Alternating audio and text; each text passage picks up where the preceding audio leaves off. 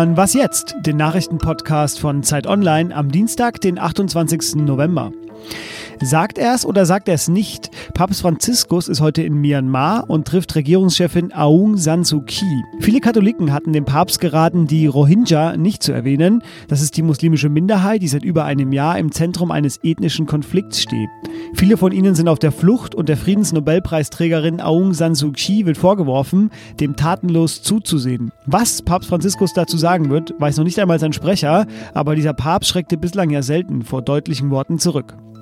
Dennis Yücel, deutscher Journalist der Weltzeitung, sitzt ja seit Februar in der Türkei im Gefängnis und heute könnte eine wichtige Entscheidung fallen. Bis eine Minute vor Mitternacht muss die türkische Regierung dem Europäischen Gerichtshof für Menschenrechte plausibel erklären, warum sie den Journalisten festhält. Eigentlich war die Stellungnahme schon vor einem Monat fällig, die Erdogan-Regierung hatte aber um Verlängerung gebeten. Entscheidet der EuGH für Yücel, muss die Türkei ihn gehen lassen. Menschenrechtler und Journalisten in ganz Europa sehen Yücels Verhaftung als Angriff auf die Pressefreiheit und noch immer sitzen in der Türkei 155 Journalisten im Gefängnis.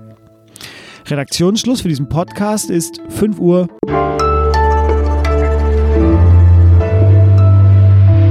Ich bin Fabian Scheler. Hi. Wie ist es, als Flüchtling in Deutschland aufzuwachsen? Wohl die wenigsten haben diese Erfahrung gemacht. Meine Kollegin Vanessa Wu aber wuchs vor etwa 20 Jahren in einem Flüchtlingslager in Niederbayern auf. Jetzt hat sie sich auf die Suche nach ihrer eigenen Geschichte gemacht und das in einer wunderbaren Reportage beschrieben. Darüber gleich mehr. Zuerst aber rede ich über die SPD. Die Zukunft des Landes stünde auf dem Spiel, wenn sich die SPD weiterhin den Verhandlungen über eine mögliche neue große Koalition verschlossen hätte. Große Worte, also los. Reden wir über das große Ganze. Ist das denn gut für die Genossen? Lisa Kaspari hilft mir mit der Antwort. Sie ist Politikredakteurin bei Zeit Online und SPD-Beobachterin. Hallo Lisa. Hallo. Lisa, der Satz große Koalition, muss das denn schon wieder sein? Der wird wohl gerade häufiger wieder fallen bei einigen Genossen. Hältst du das denn für eine gute Idee? Die große Koalition. Ja. Naja, es ist auf jeden Fall die naheliegendste Lösung ne? und die einfachste Lösung, weil die Große Koalition hat ja relativ geräuschlos die letzten vier Jahre regiert. Äh, man kennt sich, man findet sich eigentlich auch nicht so unsympathisch. Im Wahlkampf hieß es ja sogar, man habe überhaupt keine Unterschiede mehr. Also ich glaube, man könnte sich sehr schnell einigen, ob das langfristig auch für die politische Kultur in Deutschland gut wäre. Stichwort Rechtsruck und so, weil das ist eine andere Frage. Jetzt hat die SPD sich ja erst geweigert, auch nach dem Platzen der Jamaika-Sondierungsgespräche zu, zu, verhandeln. Sie haben gesagt, wir machen das nicht nochmal. Dann hat Frank-Walter Steinmeier, der Bundespräsident, dazu aufgerufen, doch nochmal zu verhandeln. Er sagte, wer sich in Wahlen um politische Verantwortung bewirbt, der darf sich nicht drücken, wenn man sie in den Händen hält. Die SPD hat jetzt also Staatsverantwortung, das ist ein großes Wort. Muss die SPD denn unbedingt mitregieren? Gibt es nicht auch die Möglichkeit zum Beispiel, dass sie eine Minderheitsregierung der CDU mit wem auch immer tolerieren? Nein, sie muss nicht mitregieren. Ne? Ich meine, die SPD könnte umgekehrt umgekehrt auch die Frage stellen, warum denn die FDP ihrer staatspolitischen Verantwortung nicht wahrgenommen ist und nicht in eine Koalition gegangen ist, äh, weil ja man da auch relativ nah an einer Einigung war. Aber ich äh, denke, es ist auf jeden Fall vernünftig und auch geboten, dass die SPD da anders handelt und sich zumindest mal anhört, was die Union zu sagen hat. Martin Schulz hat heute aber ganz deutlich gemacht, es ist nichts klar. Ja, es gibt nach wie vor, sind alle Optionen auf dem Tisch und dazu gehört neben einer Minderheitsregierung auch Neuwahlen. Und das ist ihm ganz wichtig zu sagen, äh, wir sind für alles offen, wir, wir führen Gespräche, aber mal schauen, was dann bei rauskommt. Jetzt hat auf mich diese mehrfache Ankündigung, eben in die Opposition zu gehen, äh, so ein bisschen befreiend gewirkt. Man hat so ein bisschen so ein Ausatmen gespürt bei allen. Ähm, unter Genossen scheint jetzt aber so ein bisschen die Angst wieder umzukehren. Wieder große Koalition, man wird wieder von der CDU erdrückt werden, so als Juniorpartner. Ähm, ist die Angst berechtigt?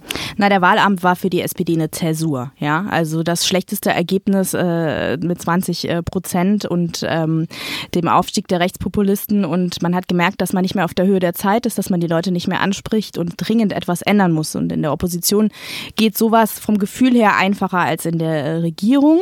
Wobei ich mir da gar nicht so sicher bin, weil ich finde, die SPD hat ja in der letzten äh, Regierungszeit auch Erfolge äh, verbuchen können und war der Motor der Koalition. Und das hätte sie vielleicht auch offensiv offensiver verkaufen können. Und mit einem anderen Spitzenkandidaten, der das irgendwie besser gemacht hätte, wäre die Situation eine ganz andere. Aber klar, jetzt wieder mitzuregieren ist ein Risiko für die SPD, weil sie dann wieder vereinnahmt wird und sie hatte sich so schön gerade an ihren Oppositionsslang gewöhnt und an ihre Lockerheit und äh, auch mal solche Wörter wie Fresse benutzen und so. Das ist jetzt dann unter Umständen wieder vorbei. Am kommenden Donnerstag sitzen erstmal alle zusammen wieder beim Bundespräsidenten. Am 7. Dezember ist dann der Bundesparteitag der SPD und danach soll erstmal sondiert werden.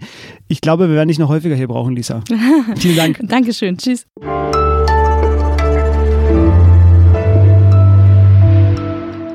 Und sonst so? Prince Harry. Sie wissen schon, der Prinz aus London, den Sie wahrscheinlich eher von den Panoramaseiten Ihrer Zeitung kennen, der heiratet jetzt eine bürgerliche US-Amerikanerin, Meghan Markle. Und nächstes Jahr im Frühjahr ist es dann soweit. Und mehr sollte man dazu, denke ich, erstmal nicht wissen, außer all the best for the times ahead. Auch von uns. Alles Gute.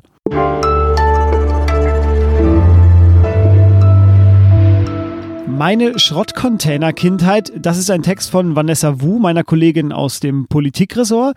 Die Reportage ist am Montag erschienen und darin beschreibt Vanessa die Zeit des Ankommens in Deutschland, nachdem ihre Eltern aus Vietnam geflohen waren. Wie dieser Text entstanden ist, darüber wollen wir nun reden. Hi Vanessa. Hallo. Vanessa, so viele Sätze aus deinem Text würde ich gerne vorlesen, einfach weil sie so schön geworden sind. Ich kürze das jetzt hier aber mal ab und spreche für unsere Hörer einfach mal eine generelle Leseempfehlung aus. Wenn du das Oberthema deines Textes beschreiben müsstest, was wäre das denn? Ich glaube, für mich wäre das eine Geschichte der Ausgrenzung und des Ankommens. Also vielleicht auch, warum ich sie geschrieben hatte, ist, dass mir aufgefallen ist eben in der täglichen Berichterstattung, dass wir Wörter wie Abschiebung und Integration so ganz schnell und ganz selbstverständlich benutzen, aber ganz wenig den Leuten klar ist, was sie im Grunde eigentlich da fordern und was das mit einzelnen Menschen macht. Und da ich eben das Gefühl hatte, dass es so, dass so wenig darüber geredet wird oder dass auch so wenig Menschen ein Bewusstsein dafür haben, wollte ich exemplarisch meine Geschichte dafür aufschreiben. Jetzt ist der Text ja sowas geworden wie eine eigene kleine Familienchronik, der bestimmt, das hat bestimmt lange gedauert, das aufzuschreiben und zu recherchieren. Wie lange und wo hast du denn dafür überall recherchiert? Also ich habe tatsächlich mehrere Wochen daran gearbeitet und ähm, die Erinnerung selber war schnell runtergeschrieben. Ich glaube sogar an einem einzigen Tag aber die Erinnerung selber trügt. Und das habe ich gemerkt, als ich dann mit meinen Eltern noch mal länger gesprochen habe und auch viele Dinge erfahren habe, von denen ich gar nicht wusste. Ich habe alte Kindheitsfreunde wieder angeschrieben und mit ihnen länger gesprochen, wie sie sich denn daran erinnern.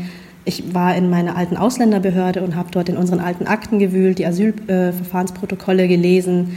Und ich war auch ähm, noch mal im alten Heim drin. Also ich hatte da die Möglichkeit, nochmal reinzugehen und zu gucken, was, ähm, wie ist es da, was macht es mit mir, ähm, sind die Räume auch wirklich noch so, wie ich mich daran erinnere? Und so hat sich dann Stück für Stück die Geschichte zusammengepuzzelt. Hm. Wenn du sagst, du warst nochmal in dem, in dem Flüchtlingsheim, in dem ihr gewohnt habt, früher, du beschreibst das ja auch gleich am Anfang, ähm, da kommen ja wahrscheinlich nochmal ganz viele Gefühle hoch. Jetzt leben ja auch heute Hunderttausende Flüchtlinge in Deutschland und die harren ja auch aus, so wie ihr damals.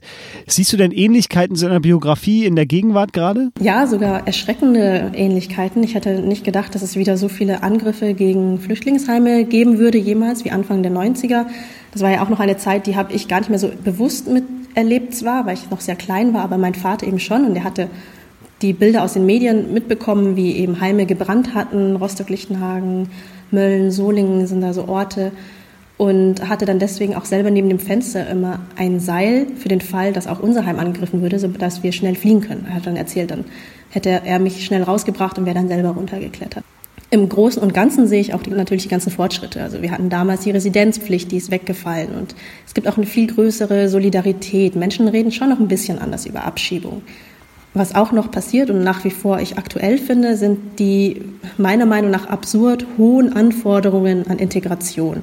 Also viele Deutsche haben ein selbst für Deutsche unerreichbares Ideal ihrer selbst, ähm, was Deutschsein somit einschließt also sich ganz krass integrieren, am besten super gebildet sein, fließendes Hochdeutsch sprechen, einen tollen Job haben, sich niemals beschweren über irgendwas. Wenn die Standards so hoch bleiben, wie sie damals waren und heute noch immer sind in den ganzen Integrationsdebatten, dann ähm, ist meiner Meinung nach Integration auch so ein bisschen von vornherein zum Scheitern verurteilt und ähm, richtet auch viel mit den Menschen an, die versuchen, sich eben diesem ganzen Druck zu beugen. Meine Schrottcontainer-Kindheit heißt die Geschichte. Vanessa Wu hat sie aufgeschrieben für das Zeitmagazin Online. Da gibt es sie auch zu lesen. Vielen Dank fürs Aufschreiben und fürs Hiersein, Vanessa. Gerne, tschüss. Das war Was jetzt, der Nachrichtenpodcast von Zeit Online am Dienstag, dem 28. November. Und wenn Sie wollen, hören wir uns morgen wieder.